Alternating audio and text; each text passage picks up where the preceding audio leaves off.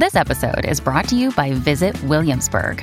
In Williamsburg, Virginia, there's never too much of a good thing. Whether you're a foodie, a golfer, a history buff, a shopaholic, an outdoor enthusiast, or a thrill seeker, you'll find what you came for here and more. So ask yourself, what is it you want? Discover Williamsburg and plan your trip at visitwilliamsburg.com.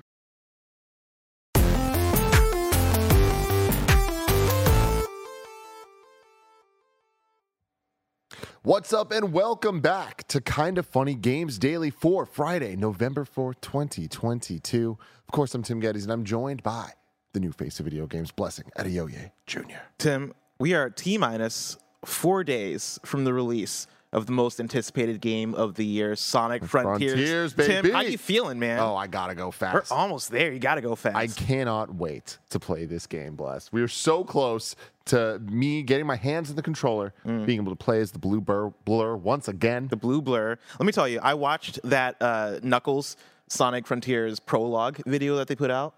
Oh my god, I got Dude. chills watching that thing, It dude. is chill inducing for sure. The quality of animation is awesome. I love the the Sonic team and Sega have been doing a great job with their with having fun with their YouTube channels with the animation stuff. Like Mm. they're actually pouring budget into making really really really cool shorts. They started doing it with uh, Sonic Mania um, a couple Oh, yeah. years ago and put out uh, multiple series at this point, little mini series, and all of those things are really really yeah, really dope. And it was just a good reminder that uh, Knuckles is that guy. You know, you can't fuck with Knuckles because Knuckles fucks back. Uh-huh. Tim, Knuckles does not play Jesus. around. yeah. Bless it. Am I wrong? No. Am I wrong? You're Look not at this guy. allowed to say that. Knuckles fucks back. Yeah, he does. It's it's right, Tim. He's right. It's, on- it's on the back of the box. Oh. It's on the back, the back of the box. Also, speaking of boxes, uh, I got Oh, this. God. I got this Sonic Frontiers. What a no! This We Red need to Bull- restart this episode. I got this Red Bull box. Uh, this is gifted by the one and only Imran the Don Khan. He went to TGS, and over there they had a bunch of Sonic Frontiers merch promo- uh, prom- promoting the game. Mm-hmm. And Imran was like, "I don't want this shit," and so he he kept uh, a bunch of it to give to me and gift to me. Um, and let me tell you, man.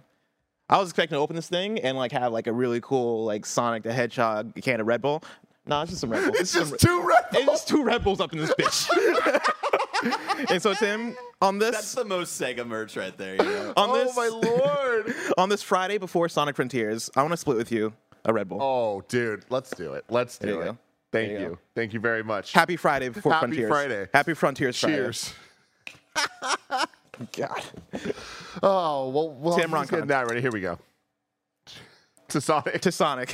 and to Knuckles fucking back. Uh, today's stories include a God of War review roundup, a bunch of Hideo Kojima headlines, and more. Because this is kind of funny games daily each and every weekday at 10 a.m. live right here on youtube.com slash kind of funny games and twitch.tv slash kind of funny games. We run you through the nerdy news that you need to know about. If you're not watching live, or if you are watching live, you can watch. I messed all that up. I, I respect you reading it this time. No, that's my problem. Because usually usually you freestyle. And I should have freestyled. I should have freestyled. You know what I mean? I got caught up in my head. Let me tell you. Let, us rewind just Let's a second. rewind. right, was, it, was it the part where I said Knuckles fucks back? Is that what fucked you up? Yeah, honestly, that got me a little shook. That's then fair. you gave me the Red Bull. Then I had a moment of panic of like, am I really about to drink a Red Bull and this Trenta iced coffee? Because that seems like too much. And I was like, do I mix them? This seems fucking weird. But you already gave it to me. Then I felt the Oh, peer yeah. pressure, so I opened it. And then we cheers. And then I didn't take a sip. And then I was in my head mm. about it, so I started reading. I'm all flustered, guys. I'm It's all Friday, flustered. so we got that let's energy. Take that again after I take my sip. Hold on. He's taking the sip. Oh yeah. And now mix mix that coffee and Red Bull, Tim. Woo, baby. Let me get some. some. Um, so here's what we're talking about. If you're watching live, you can correct us when we get things wrong by going to kindoffunny.com slash you're wrong. But if you're not watching live, you can watch later on youtube.com slash kind of funny games or on podcast services around the globe. If you search for the kind of funny games cast, you can listen to us. Uh, remember, Kind of funny you can games use- daily. Gamescast is a different podcast. You got know this, what, Tim. y'all? You got this, Tim. You know what? It's okay. It's Friday. I'm having fun. At first, I liked the taste of Red Bull and coffee. Now, No? not so much. You know, the aftertaste, it's getting to me. but fair. whatever. There's Epic Creator Codes. You can use it. It's kind of funny. You can go there, use the code. It gets us money. You don't need to spend extra money anytime you're buying anything on the Epic Game Store. So thank you very much for that. Um, you can also go to patreon.com slash kind of funny. That'll get you the show ad free, plus a bevy of bonus content, a whole bunch of super cool exclusive shows that you can get over there. Um, some housekeeping for you. A new PS I Love You XOXO is up right now, and it's a God of War Ragnarok FAQ. Uh, that's over on youtube.com slash kind of funny games and podcast services around the globe. Uh, if you want more God of War, guess what?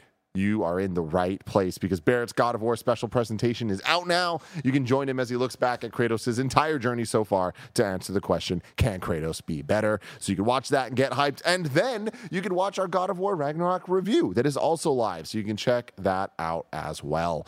Um, thank you to all of our Patreon producers for helping make this all happen Morgan Lorraine, Fargo Brady, Christopher Rodriguez, the Kind of Funny Destiny 2 PC clan, Tall Tree 81, Joseph A. Carlson, One Up Pest Control, Carrie Palmer, Elliot, Brian Cheney, Trevor Starkey, and more, but I'll get to those later. Today we're brought to you by Wondery, Rocket Money, and Chime. But first, let's begin with what is and forever will be the Roper Report. It's time for some news. We have seven stories today. A baker's dozen.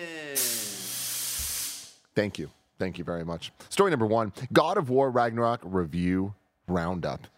Very excited to talk about Very this. Plus, excited. Very excited to talk about this game for a long time to come. Oh, yeah. You know? Oh, yeah. Like it's one of those special moments. I'm, I'm happy to have that moment with you in person. It feels different Right. having the That's- being able to record a like the next big game review with everyone together with the excitement. Like, what was that like? That was that was amazing, right? And I, I love that we got to start that off with God of War Ragnarok. You know, one of the biggest game releases of the year, Mm-hmm. right? It, it kind of feels like this this cool culmination moment of all right. The biggest game, the we now got the bigger studio, right? We get to actually share this moment together. And let me tell you, the review we did yesterday was one of my favorite reviews that we've ever done. It was awesome. Yeah. I had a great time, and I hope to continue that with the spoiler cast that we're going to be doing in a couple Hell weeks yeah. as well. But before we get to that stuff, uh, right now, God of War Ragnarok is sitting at a 94 on both Metacritic and Open Critic. That is extremely, extremely good. Uh, Simon Cardy at IGN gave it a 10 out of 10 saying it's an enthralling spectacle to behold and an even more exciting one to take the reins of. God of War Ragnarok melds action and adventure together to create a new, unforgettable Norse saga. Impeccable writing, pitch perfect performances, knockout action. It's a complete work of art from top to bottom. Reflecting its core themes, it's everything a sequel should be, respectful of its legendary lineage, but not afraid to take it to exciting new places. God of War Ragnarok's an almighty achievement and creates a new high that makes many of its peers look positively mortal by comparison. Could not agree more. Tamoor Hussain, the homie, gives it a 9 out of 10 for GameSpot.com. Uh, God of War Ragnarok is a lavish production with pristine visuals, jaw dropping scale, crunchy combat that is as satisfying as it is brutal, and a world that begs to have its every corner and crevice explored. Hot. It's a spectacular blockbuster, but these are the least of its achievements. In a game where a hulking god rips all manner of creatures limb from limb, the most shocking moments aren't bathed in blood, but carried by poignant words and heartfelt emotions. Their former God of War uh, they are a former god of war, known for mercil- mercilessly killing his kin, finding the words to empathize with loss. A despondent child imploring a father to break a self destructive cycle, a moment of tenderness in the life of a boy that has the weight of the world on his shoulders. Boy. Boy. Um, and then Greg Miller, you might know him from Kind of Funny, gave it a five out of five. And we're going to check out the TikTok review right now. God of War Ragnarok is a 5 out of 5 amazing game. But for me, the real news is something I never would have predicted when playing God of War in 2005. Kratos is, hands down, the best character in video games. Don't worry, I won't spoil anything about his and Atreus' journey here. But after rolling credits 26 hours in, and that's pretty much ignoring side quests, there's no denying that God of War Ragnarok is an instant classic when it comes to gameplay, story, music, graphics, and every other category you could ask me to name. Somehow, Sony Santa Monica has taken everything I loved about God of War 2018 and kept it familiar while expanding on it. We return to locations, but they've changed. We reunite with old friends and enemies, but they've evolved. We hack and slash through all manner of enemies, but it never gets boring. We play as a god who used to be the most one note character in games, but now I find myself hanging on to his every word and action. My PS5 is packed with cutscenes I captured because they were so epic, and my phone's notes are crammed with quotes I jotted down because they're so poignant. With all the pressure in the world to follow up God of War 2018, Sony Santa Monica somehow did it and delivered another masterpiece. Tim, I got a few questions for you. Really based off- quick, I just want the the music that uh, they use for that uh, review just fuck it goes so hard, man. it Oh, does. yeah. It does. And also, So. Greg's hair in that. Oh my Great. God. And shout- also shout out to the editing. Shout out to Roger Pokorny and the editing team. Absolutely Oh, killed that. Crushing everything. Uh, based off that review roundup, I got a few questions for you. Starting for off with uh, Greg's TikTok review. Yes. You know, Greg's not here. He can't hurt us. He's outside. Like Yeah, he's, he he's, here. In, he's I here you- in the he office, can't hurt us. But he's not at this table, I mean, right? I mean, he could hear you out there, and you might just be summoning him. Who knows? Listen, My lord, don't say his name three times. He's not- Please, bless. he's not gonna hurt us, right? He's not. He's not gonna come out here and try and like start shit, right? Mm-hmm. Because I'm sure he's not listening. He starts off his, his review saying Kratos is hands down the best character in gaming. Yeah. Tim, do you agree? I mean, I said this at the end of the games cast that that took me by surprise when he said that. Hmm. And my gut reaction is the same type of gut reaction that that we have when you're a fan of something, where you have this weird tribalistic view of it when you like it and you just want to defend it and you want to be like, no, I have an opinion and that's more right than your opinion. Okay, bless. And him saying that, my gut reaction was, no, you're a fucking idiot and you must be wrong. But then I sat with it for a second. I'm like, I don't know why that was my first reaction. I need to, to work that out. Uh, and then second, I was like, is he wrong? Is he right? I don't know that I agree. I, I don't know that off the, the, the top, I'm like, yes, Greg is right about that. But I also am not so sure that he's wrong because I can't think of somebody that I'd put above it. Oh, interesting. Interesting. That's an interesting view of it, right? Like thinking of who, okay, what character, if, if it's not Kratos, who? Mm-hmm. And I guess for me, a few characters do come to mind. I immediately jumped to Metal Gear just because I'm a big Metal Gear fan, Uh-huh. right? Where I'm like, oh yeah, I fucking love Big Boss as a character, right? I think Big Boss, I personally would put up uh, uh, against Kratos, right? But like, as I go down the line of characters that come to mind, I'm trying to think of how much of it is apples and oranges of well the reason why i probably put big boss is just because big boss is in a different setting with a different just style of writing with much more dialogue right? The places that metal gear goes is way different from, from the places god of uh, god of war goes right? I think we're going to get into more of that conversation as we compare games to games because people love comparison. Um, but i where when greg said it i'm immediately like oh i don't know if i agree. I will say one, I don't question it in terms of opinion, right? Like I do think it's a very valid opinion, right? I understand how you get Oh, there. yeah. I understand why somebody would be would, would go, "Oh, Kratos is the best character in gaming, hands down," right? So I, I I respect where that opinion comes from. I also would say that even if the writing of you know the, all the God of War games, but including God of War 2018 and, and, and Ragnarok, don't take it up there for me in terms of me immediately going Kratos is the best character of all time. I will say I think Kratos in video games is one of the best performed characters. Oh, God of War. Ragnarok takes his performance above and beyond in a way where I'm like, yo, Christopher Judge did the damn thing in that Oh, game. absolutely. And I mean, yeah, and Kratos is cool, and they took the cool factor that he's always had and kept it, but then also made it mature and like Mm-hmm. interesting and, and added a lot, so much, so much depth to the entire thing. So like I definitely think most improved character, that's easy. Oh, yeah. yes. Like I don't think we've ever seen this type of a glow up in, in terms of character uh in, in video games. But yeah, I mean Kratos definitely up there for for best. I when it comes to um, characters that come to mind for me of like who would even be in the conversation. You say Big Boss. I'm more on the Solid Snake side. I'm more. I've always been more of a Solid Snake fan, and I do think it's interesting that a lot of the characters you're naming are in the more narrative focused games where like there is a lot like the best character in games has a lot to do with the character and their growth and less necessarily with the gameplay Yeah. uh, of it of what they do but i think that the gameplay boosts kratos as well because it's cool and fun to play as him whereas like with snake it's a little bit different like Yeah. the weapons and stuff i associate with kratos as part of him you know Yeah, and I guess you know when we get into the apples and oranges, uh, oranges conversation of it, right? Like when you're talking about best characters in gaming, Mario comes to mind, right? And of course, Mario comes to mind for a completely different reason, but for Yeah. the reason of gameplay, right? Where you think of Mario and you think of all the different iterations of games he's been in, and it's like, yo, this is a character that's been with us for a long time, right? This is a character that you know helped save gaming at one point when you're talking about uh, the original Super Mario Brothers and the NES, right? This is a character that has been in again so many different iterations. That you're talking about Mario Kart, you're talking about Smash, you're talking about 2D, 3D Mario, you're talking about the iconography of it, you're talking about the Mickey Mouse effect of just Yeah. being a recognizable character and a famous character, right? But then you're not really talking about the character development the way that with, with Kratos, you're talking about some, some of the best character development I'd say in, in in video games, right? And I think this might be a games cast conversation. Of like, yeah, this who sounds are who are the best character? What is our video game Mount Rushmore? I, I kind of want to do that, and I also want to do just like who are our favorite characters. Like actually, like if we were to each pick people, like that doesn't need to be the best, but just like random characters that like we we relate to, that resonate with us, whatever it is. Because like that, there's that's a good a good call. My, my my other question Mm-hmm. goes back to the Metacritic. Are you surprised by the 94 Metacritic and open critic No, it's a tough thing to talk about uh, being surprised with review scores for a game this big. You know, with God of War, where it's kind of like there are so many lofty expectations for good reason because we PlayStation has taught us to expect a certain things from their their first party studios, right? Mm-hmm. Sony Santa Monica, the last game they put out was God of War, which was one of the highest rated games of all time, one of our highest rated games of all time. So the expectation is, oh, it's at least going to be as good as the one of the best games of all time. That is wild, right? So it really comes down to did they do it or not, and they did. Yeah.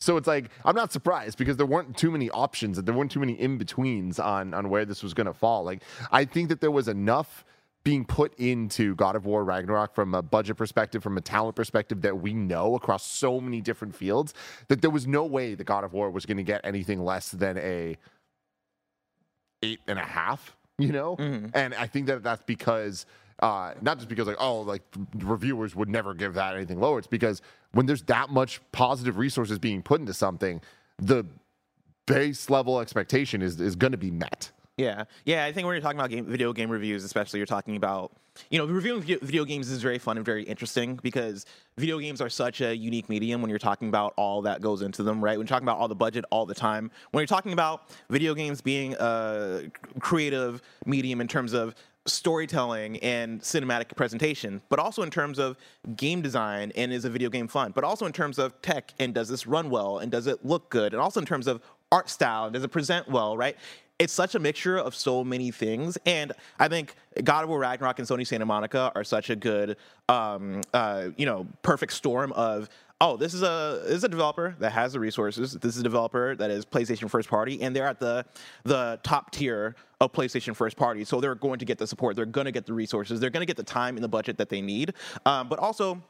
They're a developer that I think has really good talent in terms of, hey, we know how to tell a story. We know how to, uh, uh, you know, tell a story that's not even just a good story, but it's a story that pushes our characters. It's a story that feels like it is taking the next step in terms of what our uh, big budget third person action games can be, right? Like they got that on lock. And then also their gameplay is really good, right? They know how to make a game that's fun. They know how to make a game that has very solid mechanics. They know how to make a game that's polished. Um, you know, and on one hand, there's no way that God of War, Rat, and we say this about games all the time with like Cyberpunk and all this shit, right? But I really do think that with God of War, there's no way that, to your point, there's no way that God of War Ragnarok is going to come out and be and be a seven or be an eight. Yeah, right. And but and again, no way to, to go back to the question of would it be surprising if it got a seven? It would be surprising. Yes, yes, and I think that the the thing that does impress me is the fact that when we're talking about the 94 on Metacritic, you're also talking about uh, Bear. Cor- uh, correct me because you, you were talking about this yesterday. God of War 2018 got a 94 on Metacritic as It, well. it, it was 94 on Metacritic with 118 reviews, and at one point I checked yesterday, uh, Ragnarok was also a 94 with 116 reviews. Yeah. Uh, so even like just uh, number wise, because we talk about like how the industry evolves like over the years and like more reviews come out and stuff like that. So I imagine maybe more reviews will roll in over the next couple weeks and like the It might the knock it down knock one it down a little bit. But when you look at the numbers and like how close the number of reviewers there are right now and how exact that uh, Metacritic score is, I just thought that was like really funny and really impressive because you know we've been having that conversation uh, on PS I Love You like the last month of like is it going to get lower, is it going to get higher, and like as of right now it's the same. So Yeah, Yeah. and that's that. I think is I'm incredibly that's the thing impressive. That's, that's the thing that's impressed about me, and I guess not impressed about this, and not necessarily surprising, but just impressed with the fact that it's God of War Ragnarok's biggest villain is God of War 2018 when it came to expectations and when it came to how are people going to receive this, right? Is there going to be a thing you pick up and it's like, cool, God of War 2018 is a 94 because it's, it's a fantastic game, but also because it surprised us. We weren't expecting that. God of War Ragnarok, we were expecting that, and the fact that they came through and they met, and I think in probably a lot of cases maybe ex- exceeded expectations. That is what's very impressive about the 94 on Metacritic for me. Yeah, and when it comes to a sequel uh, of this scale, there's kind of like the pros and cons of it, right? Where there is the uh, inert kind of expectation that it's going to be as good around at least of the last one, and the last one was just really damn good. So there, there's already that bonus kind of jump off point, and there's the understanding of what the IP is. There's the inherent interest in it and excitement for it, and you you want to like the thing, Yeah. you know. So there's all that going for it, but then there is the like, okay, but like, what did it do different? What did it do better? What did it do more of? All that stuff, and I feel like it's a, a higher um, it's it's a more uphill battle to like achieve that when there are those expectations. So it is kind of a, a, push and pull. So for it to be where it's at is incredibly impressive. We've played the game. We know how incredibly impressive it is in relation to the first game or, or next to the first game. So um, can't wait for more people to play it. But we have some questions from the people out there. Bless. We do. Amiantos writes in and says, Hey team, with God of War once again having exceptional reviews, oh yes, they did it again. I have a couple questions. The most obvious is Will this knock off the current Game of the Year favorite, Elden Ring? For 2022. And second question is Is Santa, Sony Santa Monica now the best narrative team in the business, overtaking Naughty Dog, who many up to now have considered as holding that crown? Let's start with the second question. Starting with the second question? Ooh, okay. I can definitively say no. Mm-hmm. Because I think that there doesn't need to be a crown. And I think that with what Naughty Dog and um, Sony Santa Monica have done with their latest duologies, they have proven that they are both incredibly capable studios of producing absolutely moving stories to millions. And so it's like uh, we should push both of them up. I do not. I, it's fun to compare them and stuff, but I of think course. that there, there isn't a definitive, unanimous king. Yeah, and that's that's the exact same place where I, I come uh, at it from, which is I there are so many different types of video game narratives that it's very tough for me to go, oh yeah, you know, Sony Santa Monica with God of War have hit the peak. It's never been, better than this in terms of video game narrative because I don't think that's the case. I just think I think in terms of specifically what they're doing as a PlayStation big budget third uh, third person action game narrative in this way, yeah, they're top tier, right? And I think you know if you're to tier it out, tier it out, I would say yeah, Sony Santa Monica is at that top tier. But when I think about the video game narratives that I fall in love with. Oftentimes, they're more RPG narratives, right? Like, oftentimes, when I think of the narratives I love, Disco Elysium is one that I played recently where I was like, yo, this is fucking insane. Um, 13 Sentinels, uh, Aegis Rim is another one where I was like, yo, this is fucking fantastic. Persona 5 is another uh, video game narrative where I'm like, yo, this is top tier. Um, but I wouldn't compare Persona 5 to God of War Ragnarok because they're doing such different things. And I wouldn't say that one is better, better than the other in terms of top tier narrative. I think different kinds of narratives are going to speak to different people in different kind of ways. And if you, even if you want to boil it down to Sony Santa Monica versus Naughty Dog, I'm personally more of a Naughty Dog person, but that is based on the kind of games they make and the kind of settings that they tackle. I usually don't gravitate that hard toward the fantasy mythological setting. Sony Santa Monica has done a great job of getting me into that through what their interpretation of Norse mythology. But you know, if I if I have to choose between post-apocalyptic or fantasy i'm usually going post-apocalyptic right? That's been true with me with fallout versus elder scrolls. That's been true with me for i guess here right with uh, last of us for example versus god of war. Um, but I think that is a taste thing. I think it is a teach their own thing, right? Plenty of people. I'm sure uh, even uh, Greg Miller. Uh, we'll have this conversation someday on PSW. I'm sure Greg would go God of War over Last of Us any day. I'm sure there's plenty of you guys out there that would go God of War over Last of Us any day. But I also think there's probably um, maybe an equivalent amount of people that would go the other way around as well. I mean, I think it's equivalent. I think that's what's most interesting about this is like you you bringing up the different settings and stuff. I feel like it, Last of Us is the very human story, whereas like God of War is a, is more um, dealing with gods and things, and mm-hmm. you find the humanity in both of the elements of it. Uh, but I think that like inherently, it, there's just a different type of grounding to the to Last of Us versus God of War with obvious reasons. But it reminds me a lot of things like Guardians of the Galaxy and Winter Soldier. Both are top tier. Both are lovely at what they do. Yeah. And they do similar things. At the end of the day, they're both superhero movies that uh, in the Marvel universe and all that. But it's like they are on equal footing to me. You know, yeah. and I feel like it's a similar thing here with uh, with Naughty Dog and with Sony Santa Monica because we're really right now just talking about God of War versus Last of Us, and it's like cool, we can put those in a similar bucket. Mm-hmm. But even just the talent pool that they're dealing with and the way that they think about the games and make the games, like I feel like they are really firing on all cylinders equally. One thousand percent. Now, to go to that number one part of the question, right? Most obvious, will this knock off the current game of the year favorite, Elden Ring, for 2022? This is the question that I've been avoiding like the plague. Uh-huh. It was the one that during our review, right, we had up the the chat, and so many people in chat were just talking about Elden Ring, Elden Ring, Elden Ring, and I'm like, I for me that's not necessarily the fun and interesting conversation to have because I think the answer is the boring answer, which is it'll come down to taste. Like they're very different video games, right? And like uh, you love it is in, in terms of what? I think it's, I think I just love I love Oh, yeah. looking at the last couple years of the game of the year conversation and every year there's a different theme every year there's like that different kind of like ah this isn't the best year it's the year of the nines the year of the eights whatever it is or it's like Mm. oh man that clearly it's going to be this game and then there's the runaway success it's rare that we get these years where it's like oh my god there are multiple contenders there's the Breath of the Wild and there's the Mario Odyssey and, and Horizon right Yep.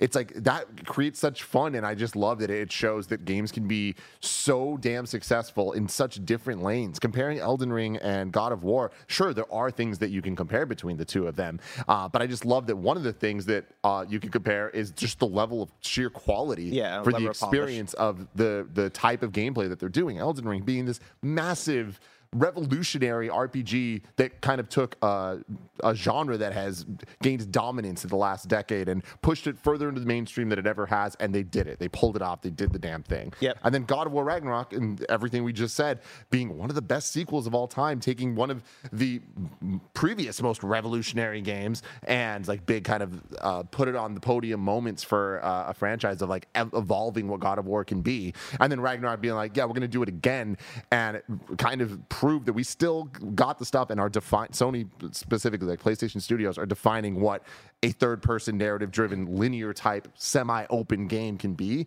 Those are two very different things, and they both crushed it. Yeah. There's going to be an awesome conversation to be had because I think there's an immense value in both of those things. And I really think at the end of the day, it's going to come down to what people find more value in to give that game of the year title, as if it means anything. Because at the end of the day, it's all just people's opinions about things. Exactly. And like, you know, when I say it comes down to, to taste, right? Again, if you're, it comes down to what you're talking about in terms of what these games do. If you're somebody that, you know, your kind of game is a blockbuster, linear, narrative driven action game, guess what? God of War Ragnarok is probably going to be your game of the year. If you're somebody that is like, yo, I want an action RPG with deep systems, with a wide world to explore that lets me play the way I want to, with different abilities they can equip that like really goes hand with the level design and the um, you know RPG mechanics and all that shit. Guess what? Elden Ring is probably going to be your shit. If you ask me what my game of the year, and like you know, eh, yeah, if you ask me what my game of the year is between like God of War and Ragnarok and Elden Ring, 10, out- 10 times out of ten, I'm going to say Elden Ring,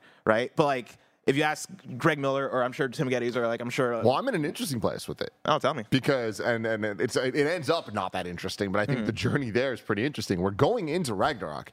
I was very much like Sifu is my game of the year, and I want to rock for Sifu. Like I want to show up for that game because I absolutely loved it. It did something new for me. It introduced me to a genre that I don't traditionally play, and I was absolutely in. And I felt like I accomplished a lot beating that game and being a platinuming that game. Like that was a success story for me personally that I will always hold on to. And to me, it is my game of the year. Yeah. And going into Ragnarok, I'm like, I know I'm going to love this game. I'm expecting that it has a good chance it for me to be a perfect like five out of five. Um, and I was like, but it's a sequel. It's going to have to do something really special for it to like get that game of the year title from me. So I was kind of actively like, I don't want to give it to it. Now that I played, it, I'm like. I still haven't made my final choice, Mm-hmm. but I'm like, I'm gonna be shocked if it's not my game of the year. It's just so damn good. I'm and, in like, a place where I, I I want my feelings to settle, right? Because Uh-huh. right now we're in the middle of the God of War Ragnarok hype, and I've been trying to again avoid the questions of like, where does this land on your game of the year? Is this the the best game of the year? Does this is this better than Elden Ring? Like in terms of the last question for me. No, I like Elden Ring better. I think Elden Ring is a better game. That said, right, then it gets into the my top five list and top five conversation and what I value. Yeah. And I am a I'm a I'm a gameplay over story person, right? I value fun, I value mechanics, I value that uh, over narrative. Not to say that like there aren't narratives that'll come through and blow things out of the water for me, but usually I'm all about how addicted I am. How like how like how much am I like on the sticks and can't separate myself from that controller. And to that point, Sifu is maybe the most fun I've had in a video game this year, right? The most pure, the most raw fun I've had in a video game this year, right? How do I compare that mentally for me in terms of God of War Ragnarok having the best uh, narrative that I've played this year? I think Game of the Year season is going to be interesting, especially when we get into whenever we do our Game of the Year. I mentioned January, right? Like, how does that stack up in terms of what my top three, top four looks like? We'll have to see. I'm trying to calm down from it now. I'm not trying to. I'm not trying to make that stamp right now. Yeah, absolutely. All right, we're going to move on to story number two. But before we do that, I want to tell you about our sponsors. Just remember that you don't need to listen to these ads. If you go to patreon.com slash kind of funny, just like our Patreon producers, Super Daddy Kyle, Undertopian, David Mintel, Eric Velasquez, Scotty Wyatt, Alex Gradle, Al Tribesman, Jason L, James Davis Makes, the nanobiologist Ryan T from Tennessee, Derek Gehrig, and Donald Eccles. But for everyone else, here's some ads. Are you wasting money on subscriptions? 80% of people have subscriptions they forgot about. Do you know how much your subscriptions really cost? Well, most Americans think they spend around $80 a month on subscriptions when the actual total is closer to more than $200. That's right, you could be wasting hundreds of dollars each month on subscriptions you don't even know about. There's this app Tim loves using that takes care of all of that for him. It's called Rocket Money, formerly known as Truebill. The app shows all your subscriptions in one place and then cancels for you whatever you don't still want. Tim loves it, it's great, you should use it. Rocket Money can even find subscriptions you didn't even know you were still paying for. You may even find that you've been double charged for a subscription. To cancel a subscription, all you have to do is press cancel and Rocket Money takes care of the rest. Get rid of useless subscriptions with Rocket Money now. Go to rocketmoney.com slash kinda funny. Seriously, it could save you hundreds of dollars per year. Cancel your unnecessary subscriptions right now at rocketmoney.com slash kinda funny. That's rocketmoney.com slash kinda funny. Go deeper into the canals of Numenor, the mines of Khazad-dûm, and more with the official The Lord of the Rings, The Rings of Power podcast. Host Felicia Day and several special guests provide an inside look at the groundbreaking series and what it took to bring Middle Earth to life. Each episode of the official podcast features exclusive interviews with the series showrunners J.D. Payne and Patrick McKay, including the very first full breakdown of the incredible season finale. Felicia goes behind the scenes with the cast and crew to bring you jaw dropping stories and Easter eggs you won't want to miss. Watch The Rings of Power on Prime Video and listen to all eight episodes of the official The Lord of the Rings, The Rings of Power podcast for free on Amazon Music. Download the Amazon Music app now. What's the first thing you do when you wake up? Is it checking up on your credit score? Didn't think so. At Chime, that's exactly what they do. Their members see an increase of 30 points on average, with payday up to two days early and fee free overdrafts up to $200. So start your credit journey with Chime. Sign up takes only two minutes and it doesn't affect your credit score. Get started at chime.com slash kfgames. That's chime.com slash kfgames. The Chime Credit Builder Visa Credit Card is issued by Stride Bank NA pursuant to the license from Visa USA Chime checking account and $200 qualifying direct deposit required to apply for the secure Chime Credit Builder Visa Credit Card. Regular on-time payment history can have a positive effect on your credit score. Impact to your score may vary, and some user scores may not improve. Out of network ATM withdrawal fees may apply except at MoneyPass ATMs in a 7 Eleven or any Allpoint or Visa Plus Alliance ATM. So, again, start your credit journey with Chime. Sign up takes only two minutes, doesn't affect your credit score. Get started at chime.com slash kfgames. That's chime.com slash kfgames. Kojima, Kojima, Kojima. We got a whole bunch of Kojima news. Yeah, we do. Let's get in to story number two. Footage of Hideo Kojima's unannounced overdose has seemingly leaked. This comes from Tom Ivan at VGC. Footage of what appears to be a new horror game from Hideo Kojima has been published online. The footage, which was being widely circulated on social media, is seemingly the same gameplay that was first described in a Try Hard Guides report in June. It appears to feature Margaret Qualley, who starred in Kojima Productions' debut game, Death Stranding. It shows a character using a flashlight to navigate dark corridors from a third person perspective. The video closes with a jump scare before displaying Game Over, followed by a Hideo Kojima game, and finally, Overdose. Following the publication of the report describing the footage earlier this year, it was claimed that Kojima Productions requested its removal, seemingly lending weight to the claims made in the story. Kojima's teased his next project ever since the release of Death Stranding in November 2019. That month, he suggested he was watching horror movies in preparation for a future project, and in April 2020, he said he'd like to make a revolutionary horror game one day. Oh, that is so Yeah. exciting, Blessing. Let's go. Uh, this June, Kojima confirmed that he's working on a cloud based project with Xbox. Quote, there's a game I've always wanted to make. It's a completely new game, one that no one has ever experienced or seen before. I've waited very long for the day when I could finally start to create it. With Microsoft's cutting edge technology or cloud technology and the change in the industry's trend, it has now become possible to challenge myself to make this never before seen concept. Tim, firstly, uh, Mm-hmm. in our game of the year conversation in the last story, we neglected to mention Sonic Frontiers. All right, it's not going to matter once this game comes out. Everybody get hype. We're t minus four days away for Sonic Frontiers. It's going to make the game of the year conversation irrelevant. Let's hope. Uh, Also, the- Kirby's not getting enough love. I just want to throw out the the, the Oh, Kirby, yeah, Kirby. okay? Shout out to Kirby, but Kirby's the also forgotten a People Pink forgetting about it. Yeah, but honestly, it's like the last three hours of Kirby that are that's a game of the year You're contender right. for me. You're right. And admittedly, is it in the same league as the games we're talking about? No, no, it's not. But I just want to give it some Yeah, love. I want to give Play it some Kirby, love. y'all. It's a great time. Hell Yeah. yeah. Yeah. Uh, to the story, leaks like this are, are unfortunate. Yeah. Just because you know it ruin it ruins the surprise, it ruins like the the the, the rollout, right? And like the, obviously this team was working hard, hard on this. That said, very excited for Very this game, right? It seems like we're getting the the PT dream finally realized of Kojima getting to make the horror game that he's always been wanting to make. Uh, and him calling it revolutionary, I don't doubt it because it's Hideo Kojima and my guy's got the stuff. Uh, I'm looking forward to this. This sounds cool too, right? Yeah. Talking about it being this third person Different. horror game. I Not mean, what yeah. I expect, right? Like after PT, you'd kind of expect, oh, they're going to go down that first person route. Like with PT, it, you know, it's it's really, really, really impressive to think about about Kojima, right? Mm-hmm. We talk about him a lot, give him a lot of praise, give the team a lot of praise, all of that. But I've never thought of Kojima as a George Lucas type. Like this Mm. this creator that has made worlds that that are just beloved, that are so intricate and so deep and so creative that only could have came from that mind. And then it's kind of you see what it- where it kind of like goes from there. But all of that also being s- from a mind that's so infatuated with pushing tech forward. Where you look at Star Wars and like you look at ILM and you look at all the things THX and all the different technologies that were created. Uh, simultaneously to create these movies and make this world real. Yeah. And you look at Kojima and the way that he's always kind of pushed the medium forward and the tech forward, and even uh, with Death Stranding, like you trying to use the connection here, he's trying to like push the cloud, like use cloud gaming in a way no one else has. Like it's just interesting the the parallels between them. And then you look at PT.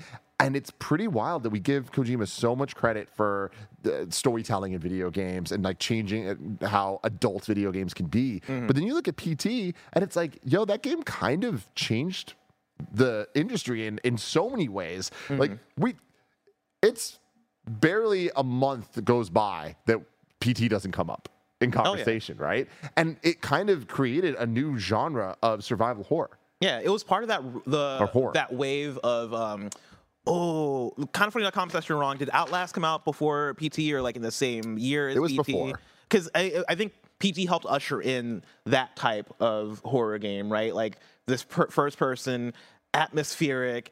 All right, solve like what the fuck is this puzzle that I'm solving, right? Like how do I get to the, to this next thing? If I like if I get too insane, I fucking die or whatever the fuck, right? Like I think PT did help um, usher a lot of that in, and it was a big it was a big piece in that equation, right? Yeah. And like I PT personally is probably one of my favorite horror games ever, even though it's not a full game, right? I think as an experience, it is just so well mapped out, and also in its place of hey, this is uh just a teaser for what we're actually working on. Mm-hmm. I think that was a step for, uh, uh, uh, forward too, and it's sad that we didn't get that that final thing, but it seems like we're gonna get. A version of that final thing here, at least. We're Yeah. getting his vision of what he, what he wants his horror game to be. And I'm so interested in it being a third person survival horror game from Kojima. I'm like, all right, like let's, Let's go. go. man. Yeah, no, I'm I'm super excited about this. Uh, then story number three, Kojima has turned down acquisition offers. This comes from Michael Beckwith at Metro. On his most recent podcast, Kojima admits he's received multiple acquisition offers and refutes rumors of his canceled Stadia game. Given his close working relationships with Sony, there was speculation at one point the Hideo Kojima studio, Kojima Productions, would be next in line to be absorbed into the company. That didn't happen though, with Kojima saying at the time that his studio will remain purely independent. More recently, he's not only reiterated his this pledge, but he also revealed that he's had routinely received ridiculously high offers to sell his studio, all of which he's rejected. Kojima doesn't name any specific companies, but this does confirm that there are enough out there eager to bring Kojima and his team into their personal folds. No one is surprised at all. However, Kojima states that he wants to only make games he's in- interested in making, something he'd likely be unable to do if another company like Sony or Microsoft was calling the shots. Quote, let me reiterate that we are indies, uh, he said on the latest episode of his Brain Structure podcast. We have no affiliations whatsoever, and we're not backed by anyone. And every day, I'm approached by offers all over the world to buy our studio. Some of those offers are ridiculously high prices, but it's not that I want money. I want to make what I want to make. That's why I created this studio. So as long as I'm alive, I don't think I'll ever accept those offers. How awesome is that? How Hell yeah. awesome is it that Good a man as talented as Hideo Kojima made enough money to be in a position he's like, I don't need money. I just want to do what I love. God, and I, I love that. You know, I love this as a news story for multiple reasons. One, yo, Kojima getting a podcast is the best thing ever happened. Oh, it's awesome. Like, he you was like- dude? It's awesome. I, yeah, I've only, I gotta catch up. I only listened to the first episode, but like from that first episode, it's fantastic. I love the the TGA Jeff Keighley segment. It's great. Great. Um, but the fact that like on this last episode, he was letting that thing sing. He was saying he was giving up all the good stuff, Mm-hmm. right? He was ta- he was spitting that talk on that last, last episode of the podcast. According to these stories that we've gotten, good for him for being able to have an outlet where he can be open and give us answers and all that stuff. And I do like this answer, and I do like how we talk a lot about what the direction of Kojima Productions is. We talk a lot about acquisitions in the industry. Who are who's Microsoft or Sony going to buy? I like that we have a definitive answer from Kojima of him saying, "As long as I'm alive, I don't think we'll ever accept those offers." Of course. Things can change, people change, right? Like five years from now, Kojima Productions could get acquired. Who knows? But the fact that he's like, I do I do not want to do this as long as I'm alive. I think that you know gives us enough confidence to go, all right, cool, they're off the table, right? We don't have to speculate about this anymore. Kojima Productions is going to be indie, which is an exciting thing because Kojima Productions, Hideo Kojima specifically, has not had a great experience when it comes to being under Yeah. big publishers. You know, you go back to Konami in 2015 and the in the the reports and rumors of the ways in which Konami was treating Kojima, and it's like man, the version of Metal Gear Solid 5 we would have gotten if Kojima wasn't under uh, Konami, or if Konami, Konami wasn't mistreating Kojima, right? That would have been such an excellent version of that game, right? If we could, if we could get Chapter Three, um, and so yeah, I love the fact that he's like, "Yo, let me just make my own shit." You Yeah. know, I got the clout because I'm Kojima. I got the partnership uh, making ability because I'm Kojima. like, yeah, I'm gonna make my own shit and make it mine and be creative with it. So good for you, Hideo. Having said that, it is Hideo Kojima we're talking about. Mm. So at any moment, he can be like, oh, we're not acquired, but we have been Aqua Red. And it's different. We, we used to be independent, but now, we, you know what I mean? And I know what you mean. I know come- what you yeah. mean. Yeah, you just went into a codec call. Like I started, I just had Metal Gear flashbacks. no, but like jokes aside, I, this is this is awesome. I'm I'm very excited for them to do this, and I just I love that we're um, at this new era where between Kojima and Sakurai with his YouTube channel, we're seeing creators and even like. Um, Clifford Bleszinski Yeah. uh, putting out his book. It's like and and uh, being on more podcasts and stuff, and just talking about like the the behind the scenes like, like game development, right? And like kind of allowing them to have voices as personalities is so cool because it's a totally different side of the industry that we haven't heard from, and I think we're going to start to get a lot more of that. And I think it's it's a really it's really important that uh, we hear from them because then we get more insight into like how these things work and like where certain companies are are at and like what their plans are. It's cool stuff. Um, and then, oh, bless, I don't know why you did this to me. You choose the news stories for the show. I understand we're in the Kojima rock block of stories. it's so we can finally put a pin and end this once and for all, Tim. All right, we're at the end of the All right. Kojima Rock Block. All right. Give us story number four. Mark my freaking words. Give me the one, Barrett. Give him the one. He This the will one. be the last time. This will be the last Don't do it, Tim. Time. Don't say it, Tim. you ever hear me read an abandoned story. I will not do do, it. it. after this He's point. abandoning abandoned. This you is heard it the here end. first. I'm just saying, we're, you're uh, fast forward three weeks from now, and you're going to be reading a, an, an abandoned story. I'm not going to read right- the abandoned story Awfully hi. How's it going? because Avali is going to read the abandoned story. I'm reading an abandoned story. you have to I read just- the story, you Avali. have to read I've the never story. met you. Nice to meet you. nice to meet you. Hello. Oh, yes. Hello. I want to hug as well. I just ran on. I just ran out here immediately. No, I'm good with squatting. Oh, I you you give you a take this but is oh. Nice to meet you, Avali. I love the studio Listen, so much. I ran out here because I heard that you were maybe one of the only people in this building that has played Bayonetta 3, and I haven't found anyone to speak to about the Oh game. my God. Have you finished it? No, I'm very early in it. I got listen. I got distracted by multiple reviews, and so I was playing God of War. I was playing God of War. Will I make my way back to Bayonetta 3? Who knows? Because there's a lot of games coming out, obviously. You have to play Bayonetta 3. The storyline itself, like you know how Bayonetta games are, they're like 12 to 15 hours to complete. It's not that much. I did it in two days. That's longer than I expected. I thought it was like eight hours. It's only 12 to 15? There are like three and a half hours of pure cinematics. We'll see. Gotta play We'll see. Bayonetta 3. Okay, what am I reading? You Uh, reading the, this the new story yeah. right here. All right, okay, Thank cool. you so much. Hideo Kojima has responded to the rumors and fan theories that he was involved in the development of Blue Box Game Studios' Abandoned, and that it was secretly the next entry in the Silent Hill franchise. Kojima has confirmed he has no involvement and calls rumors of any connection to Blue Box a nuisance. Well, this one I really didn't understand at first, Kojima said. Users just kept sending me pictures of this Hasan. They still send me uh, collages and deepfake images like 20 a day. It's really quite a nuisance. this has been going on for almost two years now. And Jeff, you remember when we did that Moby Dick thing? You were in on the whole thing, and that was pretty fun. Uh, but people should know that I wouldn't do the same thing twice. Do I? You want me to keep reading the whole thing? Yes, Oh, yeah, please. yeah. All right, let's go. Kojima was speaking to the Game Awards, uh, Jeff Keighley, on his Spotify podcast Brain Structure and discussed the situation that began when Abandoned was announced in April 2021 on PlayStation.blog. Alongside saying he has yet to speak with Hasan, uh, Kojima shared some words of advice for the director and encouraged him to let his work do the talking. I don't think there's much he can do or say at this point, but if he releases the game, then people might understand, Kojima said. So maybe he should just hurry up and release it. It will die down after that. Plus, I'm not involved with it in any way. I don't know who started this rumor, but I think this is fake news based off of users' wishes and hopes. Fantastic. Thank you so Thank much, you so much, Amelie. Amelie. Thank you. We oh, appreciate I you. just- I came all the way to San Francisco. To, I came all the way to San Francisco to find someone to talk about Bayonetta 3 with. Listen, I journey continues. Listen, for you, I will finish Bayonetta 3. I will finish Bayonetta 3. Please. I'm making the promise now. Please, please, and then message me immediately. Okay, I got you. Oh man, I Of love course, it here. you can love catch it playing some League of Legends right after this uh, episode of Kind of Funny Games Daily. Exactly. Uh, and also, I love that that worked out. That I didn't need to read the story. This is fantastic. But again, Tim, I think you're making you're digging your own grave. You're gonna read another story in three weeks. oh man, I don't know. I don't know. We'll, we'll find a way. I'll find a I way. I mean, now around that it. Kojima's not connected to it, there is absolutely no reason for us to ever cover Abandoned on the show That ever is again. true. Uh, you know what? Until well, I'm not going to curse. This. I ain't gonna say shit. We're Yeah. moving on to the next story. Let's Bless. move on. Marvel Snap is getting its PvP mode later this year. Let's go. This comes from Logan Plant at IGN.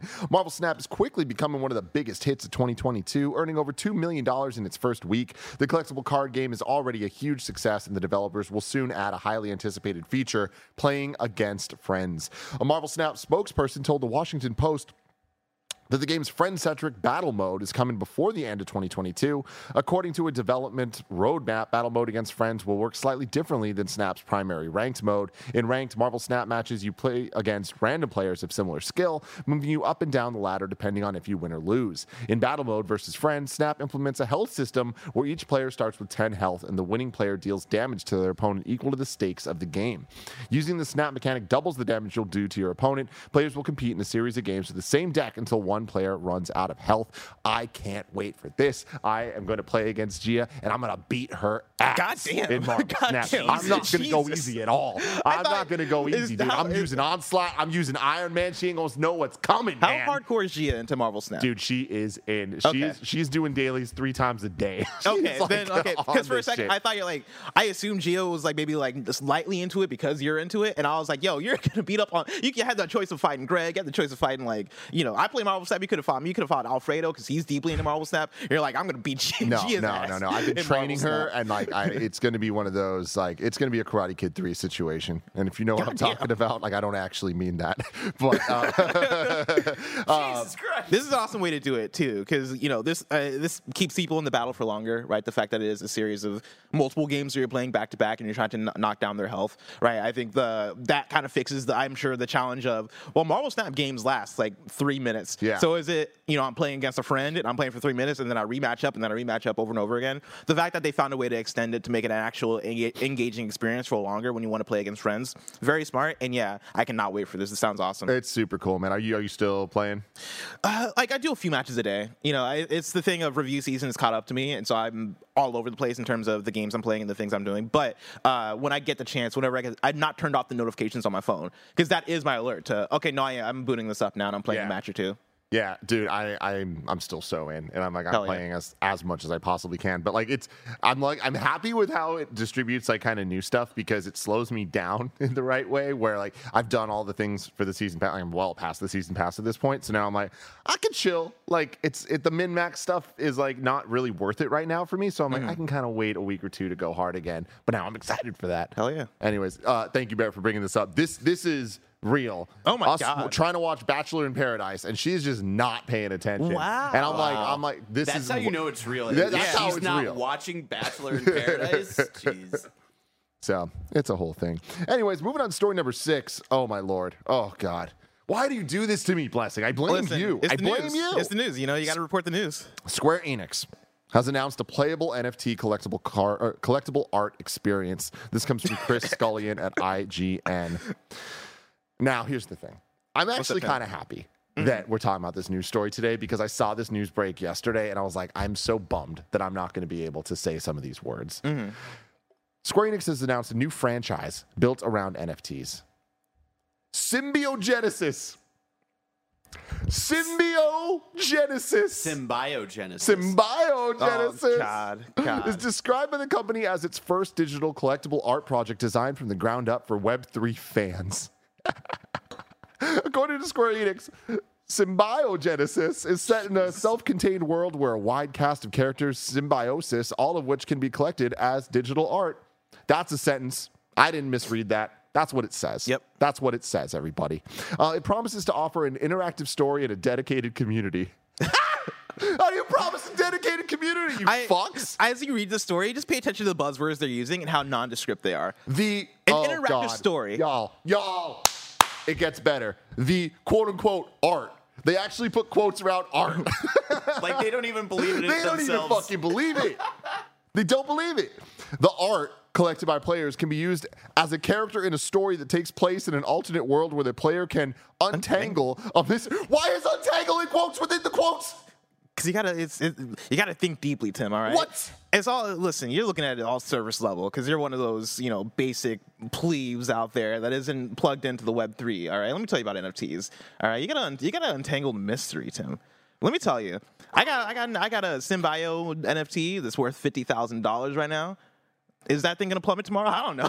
You don't know. I don't know. I'm gonna keep it though. I'm gonna keep it. Somehow dedicated. Sonic is not the worst thing about you right now.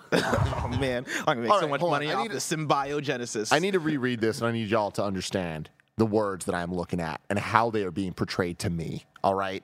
The quote art, end quote, collected by players can be used, open quotes, as a character in a story that takes place in an alternate world where the player can, new quotes, untangle, undo quotes, a mystery by completing missions that revolve around questions of the mon- monopolization and distribution of resources, end quote. That- listen, if the there- if actual fuck? if there's anything that gamers like, if there's any subject matter that gamers want to participate in in their video games, you know, it's monopolization in the distribution of resources. That gets that gets me I- I going. like- Tim. like, hey, like Um, you- it's it's Norse mythology, right? It's Norse mythology. it's uh, all the all the shit they got going on in Nier Automata, and then it's monopolization and the distribution of resources. Well Those my three favorite genres Yeah, right there. it- it- it- they're saying use capitalism to fight capitalism. What the fuck are you even saying, Square Enix? Now, Come on. Hold on, Barrett. Barrett. You should, you know, open your heart and open your mind a little bit. If, if the monopolization and uh. distribution of resources isn't your thing, it can also be used as a social media profile picture. exactly. Square Enix says the, the sales of the Sym- Symbiogenesis NFTs will begin in spring 2023 alongside a, quote, free browser service. Listen, What does that mean? You're going to compete with Tim. Firefox? Plus, we we broke Tim. With Google Chrome? I should not have given the Red Bull plus the coffee. What the actual? I'm so mad about this, dude. When Square Enix came out and they're just like, "Yo, we're gonna put out a Final Fantasy fighting game. What are you gonna call it? Dissidia?" And it's like, "What the hell? That's a weird name." And they're like, "What's the sequel gonna be? Dissidia, Dissidia, Duodecim, Prologus?" And it's like, "What the fuck are you talking about?" And then Kingdom Hearts. Do I even need to get into all that shit? No, I don't. You know what I'm talking about? Of course, Square Enix is gonna come out with NFTs and call it Symbiogenesis.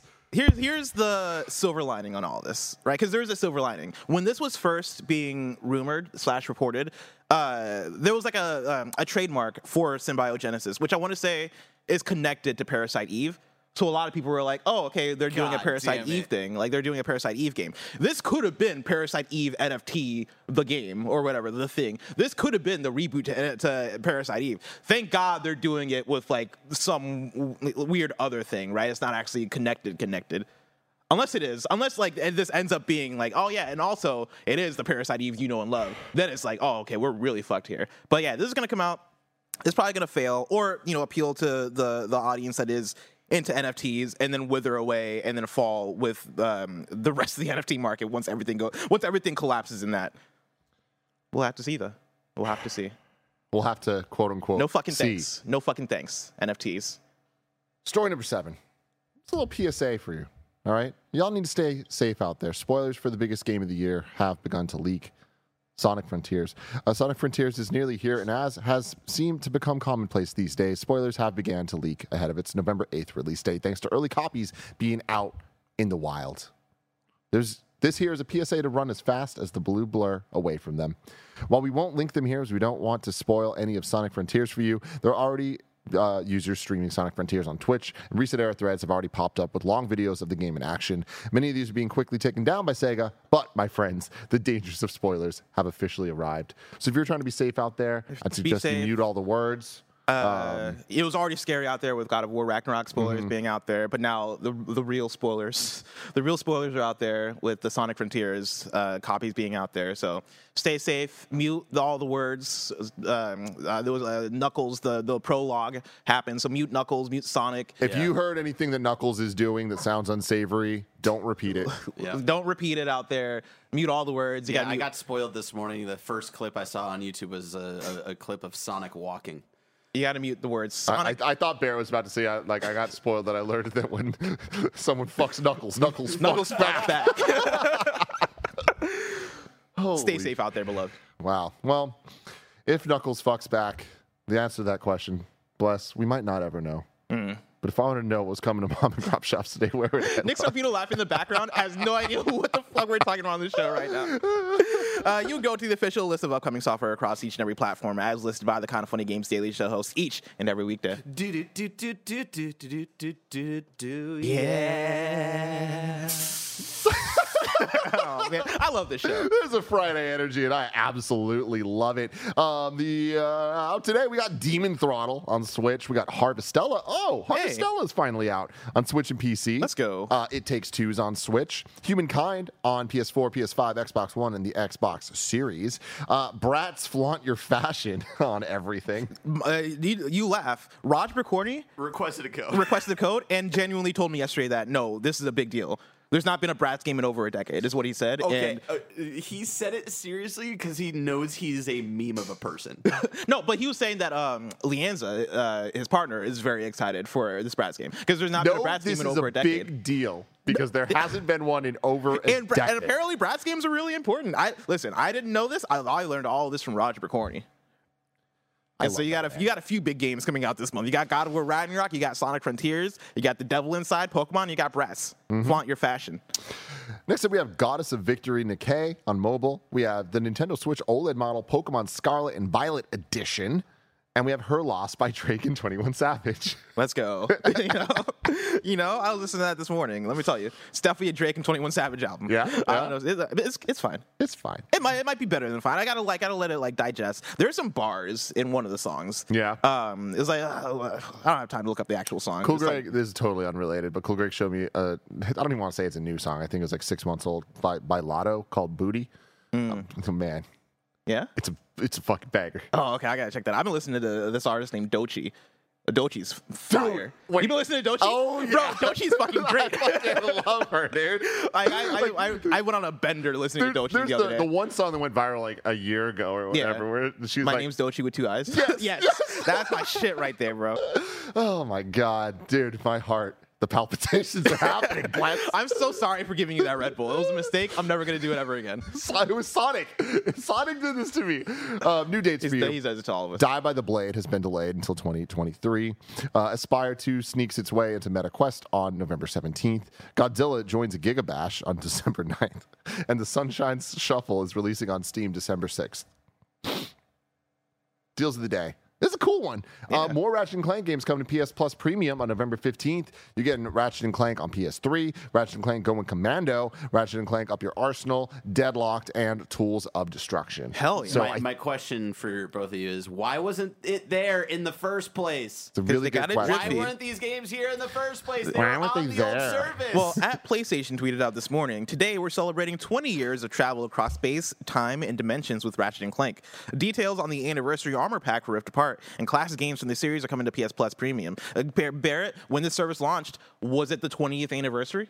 Was it the No, 20th but the anniversary old in service June? already had those games. I think, except maybe for Ratchet and Clank, the PS3 version. But Barrett, how are they going to give you the games if the games are already? You got to think about it, Barrett. All right, Barrett, you got to think about is it. asking why is this out today? Why is this an out today? It's not an out today. It's in deals, Deals of the, day, day. that will be upcoming. Kebabs, listen. This is this is why I delete all. Listen, God damn, Kebabs. that, that Red Bull is hitting too. I'm really concerned. He has like three other shows to do today. I got three shows, motherfuckers. oh man, It's it's Tim Ragnarok. This Tim is Ragnarok, Tim Ragnarok. everybody. He's Jesus back. Christ. Uh, what what did we get wrong? Let's see. Um, Nanobiologist writes in and says Outlast launched on PC in 2013. PT came out in 2014. Um, oh my lord. Whoa, you you reading the same one I'm reading? I, I am, and like you know what? I'm gonna read it. I, I have to do it. Bless. I really have to. Bander. SN writes in and says echidnas, which Knuckles is, actually have four tipped penises. Scientists call it the weirdest dick in the animal kingdom. So Knuckles, in fact, fucks back. What did I try to tell y'all? All right, I kept telling you, you fuck with Knuckles, he fucks back. We got proof. Jesus Christ. We got proof. Next week's host, we got Greg and me on Monday. We got Greg and Bless on Tuesday. We got Bless and Greg on Wednesday. Bless and me on Thursday, and me and Bless on Friday. Uh, if you're watching live after this, is a League of Legends stream. That's a little weird for Kinda Funny. You might want to check that out and see what fun surprises we have. You know, one of the surprises is Yeah. Aubely. She's playing. That's cool. Or, I don't know. She'll be there. She'll Mike is going to go Mike. pro, I hear. Mike's going pro. He's going to do it. He's going to Worlds. Um, but until next time, this has been Kinda Funny Games Daily. Thank you guys for hanging out. Thank you guys for having fun. Gotta go fast. Got to go fast. Until next time, pleasure to serve you. Bye.